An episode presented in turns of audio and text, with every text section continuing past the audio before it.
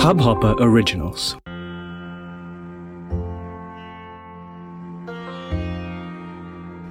बालक को माता समझा रही है कि तुम्हारी शैतेली माता ने तुम्हें क्या गलत कहा है। जिस घर में मानक नहीं रहता, उस घर में नहीं रहना चाहिए। तुम अब वन में जाकर भक्ति करो, परमात्मा का ध्यान करो, आराधना करो। बालक ने रोते हुए कहा कि माता, मुझे अकेले वन में भेज रही हो। माता इस घर में तुम्हारा भी मान नहीं है। तुम्हें सब ऐसा क्यों कहते हैं? सुरुचि माँ ने कहा कि तुम्हारी माता दासी है। माता, इस घर में अब तुम भी नहीं रहना। हम दोनों वन में जाएँगे। प्रभु तो कभी तो दया आएगी। सुनीत बालक को समझा रही है, बेटा, मैं जानती हूँ। इस घर में मेरा मान नहीं है, पर मैं यह घर छोड़ना नहीं चाहती। मेरे पिता ने पतिदेव को मेरा दान दिया है। मैं स्वतंत्र नहीं हूँ, मैं परतंत्र हूँ। अपने पतिदेव के अधीन हूँ। मेरे पतिदेव भले ही मेरा त्याग करें, मुझे तो उनका सत्कार ही करना है। वह चाहे तो मेरा तिरस्कार कर रहे हैं। मैं तो उनकी सेवा ही करूँगी। मेरे लिए मेरे पतिदेव परमात्मा है। बेटा, आज तक मैं उनकी सेवा करती रही हूँ, पर आज से मैं सावधान हूँ। मेरे पतिदेव को जो प्रिय है, उसकी भी दासी हूँ। यह मेरा तिरस्कार करें तो भी मैं सहन करूँगी। मुझे यह घर नहीं छोड़ना है, मेरा धर्म मुझे रोक रहा है। धर्म विरुद्ध भक्ति सफल नहीं होती। धर्म विरुद्ध भक्ति में बहुत विघ्न आते हैं। बेटा, मैं तो तुम्हारे साथ नहीं आती हूँ, पर मेरा आशीर्वाद तुम्हारे साथ है। पददेव की सेवा करते हुए मैं परमात्मा से प्रार्थना करूँगी कि मेरे बालक की देखभाल रखना तुम अब इस घर में न रहना। तुम वन में जाओ, आज से तुम नारायण के पुत्र हो। प्रभु के चरणों में मैं तुम्हें समर्पित कर रही हूँ। सुनीत ने परमात्मा का स्मरण किया, दोनों हाथ जोड़कर कहा कि आपके आधार पर इस बालक को वन में भेज रही हूँ। सुनीत ने परमात्मा से प्रार्थना करने लगी। बाघ ने पूछा कि माता, मेरे जैसे बालक को परमात्मा दर्शन देंगे? सुनीति ने कहा कि बेटा, तुम्हारे जैसे बालक परमात्मा को बहुत प्रिय हैं। मैंने कथा में ऐसा सुना है कि बालकों के लिए प्रभु माखन चोर बने थे। चोरी करके स्वयं माखन नहीं खाया, पर मित्रों को खिलाया। परमात्मा के नाम में जप करते हुए प्रेम से परमात्मा को पुकारना।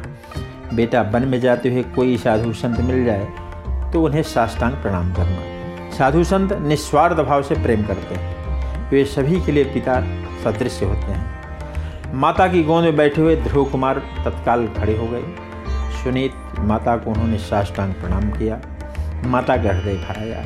मेरा कैसा पाप है, मुझे घर में रहना है और इस पाँच वर्ष के बालक को वन में भेजना है। इसका प्रभु ने कैसा विश्वास है, भगवान सभी का भला करेंगे। फिर बोली कि बेटा, मुझे विश्वास है कि तुम मेरे पेट में थे। तब जिन परमात्मा ने तुम्हारा रक्षण किया था, वे ही परमात्मा। वन में तुम्हारी रक्षा करेंगे, मंगल करेंगे, तुम्हारा कल्याण होगा। माता ने बालक को आशीर्वाद दिए। ध्रुव जी जाने लगे तो माता का हृदय आर्द हो गया। सुनीत ने सोचा कि अभी मैं रोऊँगी तो बालक भी रोने लगेगा माता ने हृदय को पत्थर की तरह कठोर बना लिया। हृदय के वेग को दबा लिया। सुनीत माता का बालक को जाते हुए देखती है। बालक द्वार तक पहुँचा। माता का हृदय भर आया। सोचने लगी कि न जाने अब मुझे फिर कब मिलेगा। मुझे माता कहकर यह कब बुलाएगा? इसे भूख लगेगी तो कौन खाना देगा? सुनीत दौड़कर पहुँची, बेटा बेटा, खड़े रहो। बालक को आशीर्वाद दिया, अपने आप को निछावर किया और प्यार किया और कहा कि, बेटा, तुम मेरे बुद्धिमान पुत्र हो। मैं सच कहती हूँ, कि अगर तुम मुझे प्रणाम नहीं करोगे तो भी मैं तुम्हें आशीर्वाद दूँगी। पर बेटा मेरी बहुत इच्छा है कि तुम अपने पिता की प्रिय, अपनी सौतेली माता को भी प्रणाम कर लो।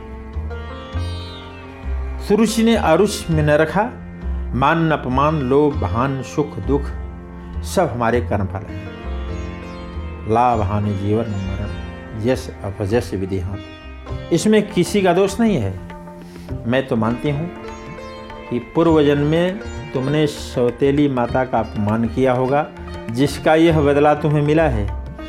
बैर की शांति बंधन से होती है। तुम सौतेली माता को प्रणाम करके जाओ। सुनीत ने सोचा कि सौतेली माता ने उपालंब दिया, उलाहना दिया। इससे वन में जाने पर बालक के मन में इसका चिंतन रह सकता है। यह अच्छा नहीं है। इससे वह सावधान करती है। ध्रुव जी, सूर्य को बंधन करने आए। वह घमंड में गद्दी पर बैठी थी। उसे बहुत घमंड था। वह अकड़ पकड़ बैठी थी। ध्रुव जी सौतीली माता को साष्टांग बंधन करते हैं। वह सोचने लगे कि जिस बालक का मैंने तिरस्कार किया, वह मुझे बंधन कर रहा है। कितना भूला है। यह इसका हृदय कितना शुद्ध है। सूरज का हृदय थोड़ा सा पिघला। उसने पूछा कि बेटा, क्यों प्रणाम कर रहा है? बालक कहता है कि मैं जा रहा हूँ। सूरज दुष्ट है। उसका हृदय थोड़ा सा पिघला है, पर प्राण और प्रकृति जीवन के साथ ही जाते हैं। स्वभाव सुधरता नहीं है। आप चारों धाम की यात्रा कीजिए, आप मंदिरों में सेवा कीजिए, यज्ञ कीजिए, सब अच्छा है। पर स्वभाव नहीं सुधरता है। यात्रा करने से, यज्ञ करने से पुण्य बढ़ता है, पर पुण्य बढ़ने से अभिमान भी बढ़ता है।